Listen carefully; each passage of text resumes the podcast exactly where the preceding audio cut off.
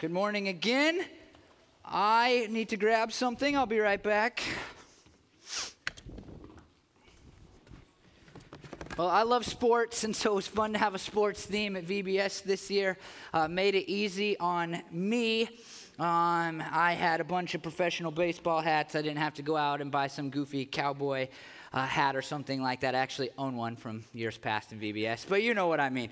Uh, and so today I'm just going to carry the analogy further than the people that wrote the VBS curriculum probably meant for it to be carried. And I'm just going to talk all about baseball because I like baseball and how baseball really teaches this Bible verse that we looked at with your kids all week. And uh, and, this is how that verse starts 2 Peter 1 3. You should know this from the song, kids. His divine power has given us everything we need for a godly life. I was thinking about power and I was thinking about sports, and there's something magnificent about the first game you ever go to. I think I got this pennant right here uh, at my very, very first baseball game. I hate the Angels now, um, but this hung on my wall. I'm sorry, I heard an awe. Uh, go Mariners. But uh, this hung on my wall forever as a kid. I have this picture of me, it's a disgrace. All decked out in Angels gear from, I mean, literally like red sweatpants, a jersey, a red helmet, probably an Angels glove, everything. And, uh, and if you've ever have you been to a professional baseball game and, and who can remember the first time that they went to a professional baseball game can you remember that when you walk in and you see the lights and the field and the smells, there's something electric about it. And if you've never been to a professional baseball game, you probably think, I hate watching baseball, but that's because you've never been to a professional baseball game. Uh, it is the sport that you want to watch live. You just take it all in like that. And as I thought about God's power, I thought about that, that baseball field moment where you've seen it, I've seen it in kids, like you take that step out and it's like, whoa. And we've lost a little bit of that whoa when we think about God. When we think about God, we think of like a high school baseball stadium. I said I was going to take the metaphor way too far. Like, we don't think about God in the grand terms that he deserves to be thought about in. We've minimized him in a lot of ways. But when we look at a baseball field or uh, one of the most magnificent natural things I've ever seen, Zion National Park, when we look at those things, it, it should cause us to go, wow about God, not about the thing themselves, because He is He's really the creator. And what this verse says, and hopefully this your kids already know this, but it says that same power that's like more powerful than a stadium that's lit up at night has has equipped people. It's given us everything we need for a godly life. Now, this word godly life, I don't know if you're all church people or whatever, but, but it's an interesting term because, because I think a lot of people, when they think of a godly life, all they think about is a series, a set of rules that they must follow. When you, maybe you, think about a godly life, you think of the things that you can't do in order to be obedient to God, to follow the Bible, all of those things. But Jesus said this incredible thing when he walked around on earth. And and I think it's, it's more in line with what Peter means when he, when he says godly life. This is what Jesus says in John 10 10. The thief comes only to steal and kill and destroy. Listen to this.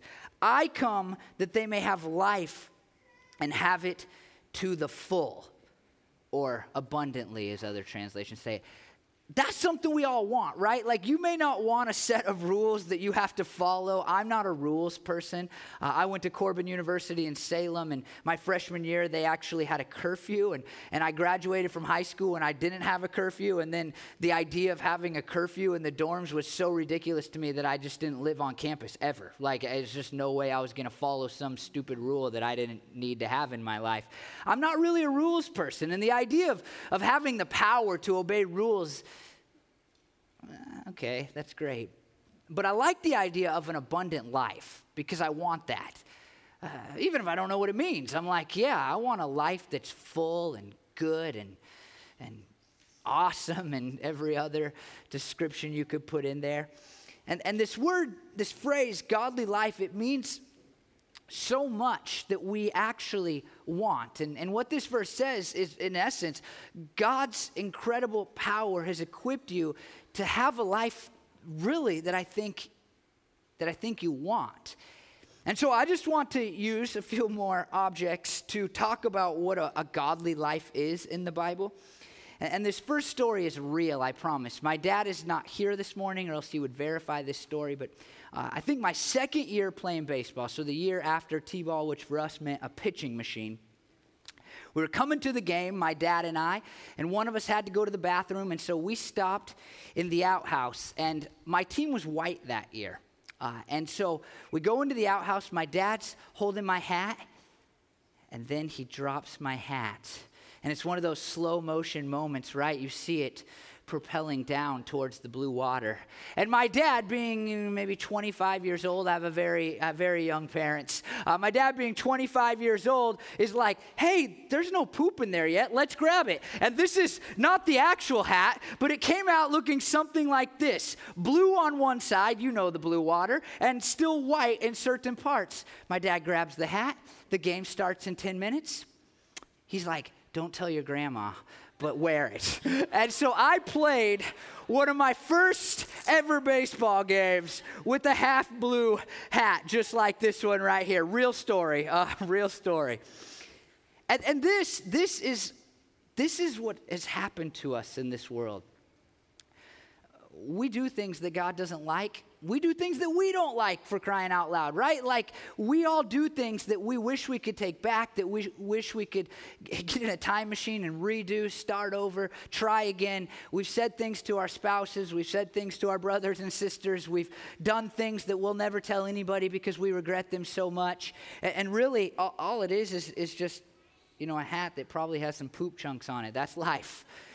And what a godly life, first and foremost, means is that Jesus has given us an opportunity for the hat of our life to be washed clean. And, and what we believe as Christians, and, and I hope you know this already, I hope your kids definitely learn this this week, is that, that what Christianity is all about is this idea that, that God stepped out of heaven in the form of Jesus. He lived perfectly. His hat was always white. And then he died on a cross for our sins. He died in our place so that we didn't have to pay the punishment. And then he came back to life. And if we come to believe in that and then say, Jesus, I'll give you my life, then he, then he washes us clean. We, we can have our white hat back.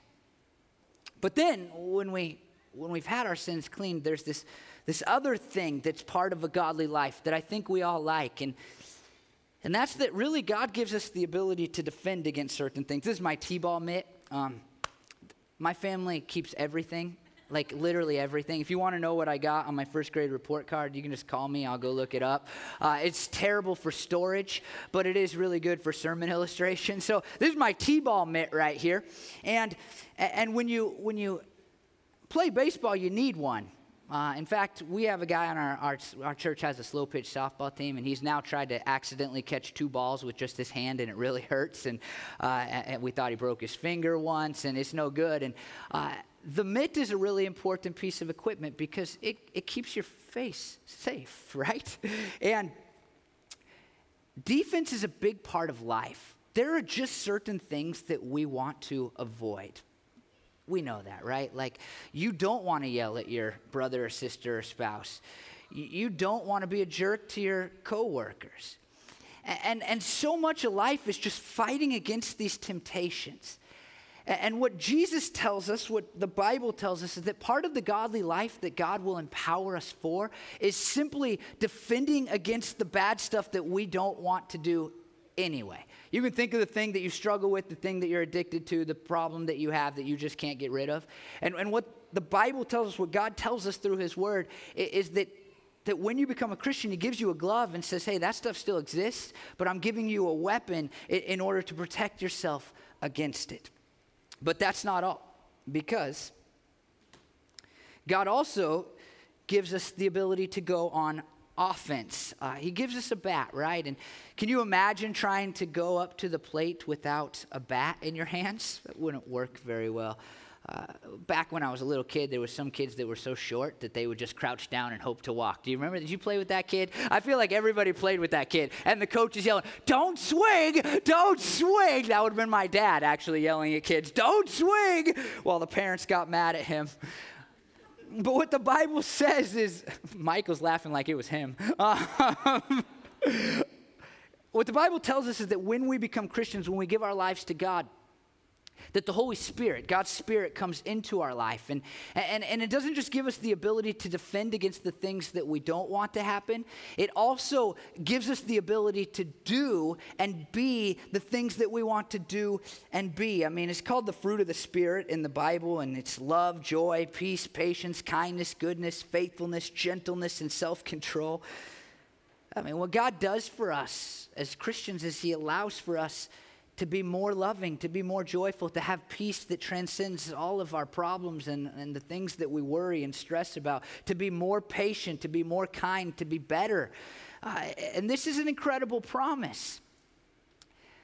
A lot of people are trying to hit without a bat, and it just doesn't work. I want to be more loving, I'm just going to try harder. You need the tool to be able to make that happen. Oh, but there's more. I've kind of alluded to this, but uh, a relationship with God, there's so much about a relationship with God that I think we just underestimate. I mean, one is simply protection. Uh, I'm not going to put it on because it's real tight, but. Uh, God, for one thing, just protects us. And we know this life is hard, right? I mean, it, it seems like hardly a year goes by that my wife and I don't deal with some type of, you know, family tragedy, something very difficult, something that takes a long time to get over. And being a Christian doesn't take that stuff away. It just keeps coming. But in a lot of ways, it, it protects you from what those things can do to you. Uh, my wife and I would tell you that, that in the bad years, we still maintain a good relationship.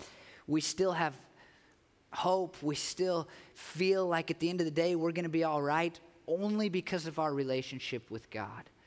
Uh, there's uh, this this test score that, that some psychologists have created that, that in essence say how difficult your childhood was. And uh, it's out of 12. You just go down this list and, and see what, how, how scarred you are, how much you need counseling. Um, and, and I'm a 10 out of 12. And so I don't, I don't just say this for no reason. I, am a 10 out of 12. I could tell you all about my childhood. I've been through just about uh, everything in some way or another.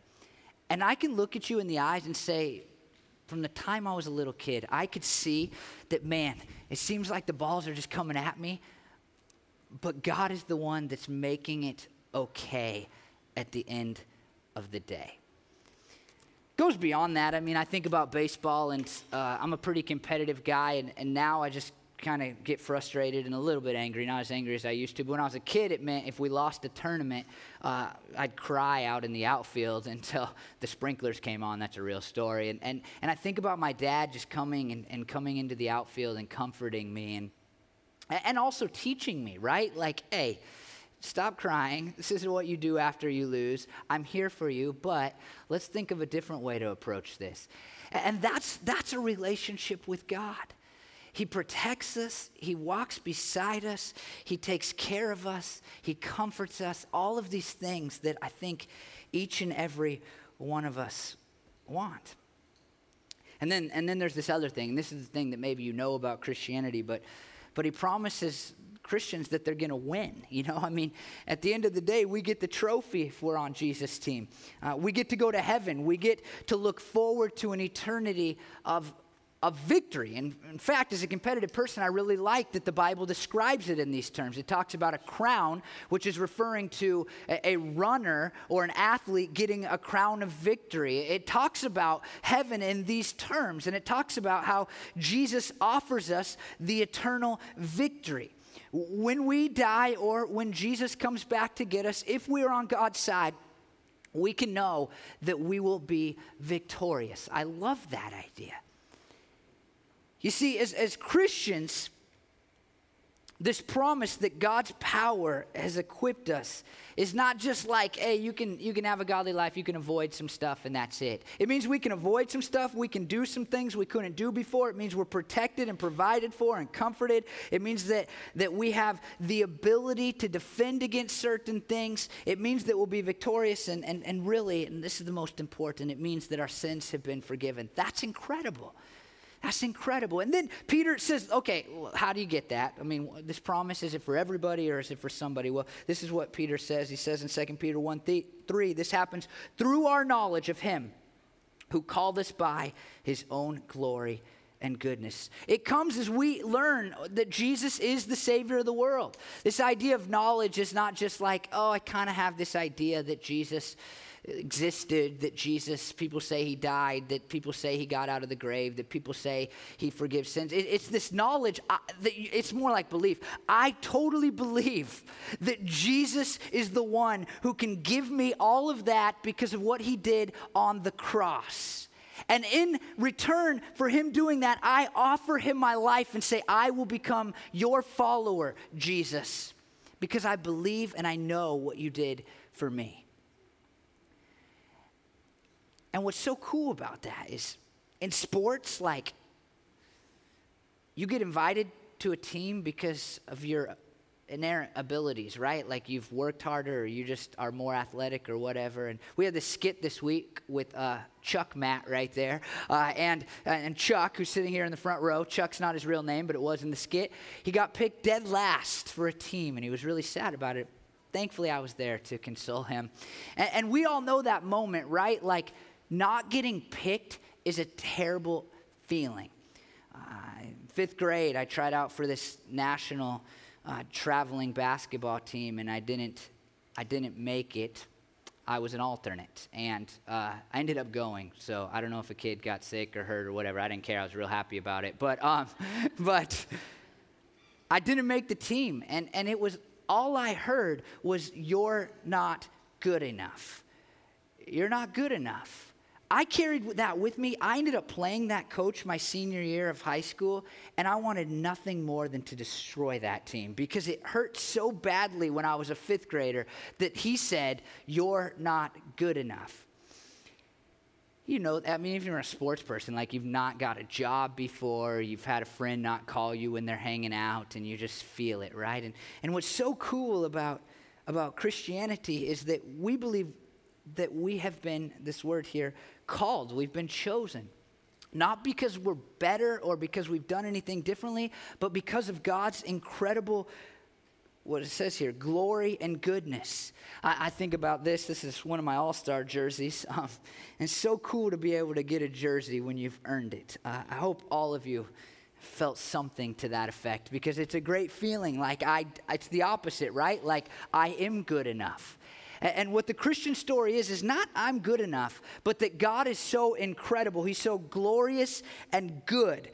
He is so much better and more awesome than you and I, and He is so morally perfect. That's what Peter's saying that despite the fact that our hats are just filled up with blue stuff and a little bit of brown thrown in, despite all of that, God says, Hey, I want you on my team. All you have to do is come to a knowledge of me. And then he gives us the jersey and he equips us to live a godly life. Uh, I have this thing that hangs on my wall. This was my dad's motivational piece at one point. But uh, in Notre Dame's locker room, there's this sign. You may have seen it in the movie Rudy. It says, Play like a champion today. And they all hit it at every Notre Dame game as they run out. We did that on one of my all star teams. And uh, I have this, uh, I have a, a printout of that sign that hangs in my office every day. It says, Play like a champion today. Because frankly, I want to live an incredible life. I hope that all of you want to live an incredible life. And what this verse says is that the way to live like a champion is to live in the power of God with the equipment that He provides. And so I hope, and I'm not gonna, I'm, I'm not gonna tell. I got one more minute here, but this is what my hope is for you. My hope is this: if you're if you're not a Christian, you ought to consider it. Whether you're a kid or you're an adult, uh, whatever stage of life you're in, no matter how much you've chosen in the past to reject Christianity or how open you've been to it, but just never really thought about it much, you need to become a Christian because you're not going to live an abundant life. You're not going to live a godly life. You're not going to live a championship life apart from giving your life to Jesus. But if you are, if you are a Christian already, this is my encouragement for today. You've been equipped. You've been equipped. And I know a lot of Christians that are living like they don't have the tools for a successful life. They're up there crouched down saying, I'm not going to swig. And it's just not a good way to live. If you're a Christian, remember that God's power, that's brighter than any lights of any stadium on earth, has equipped you.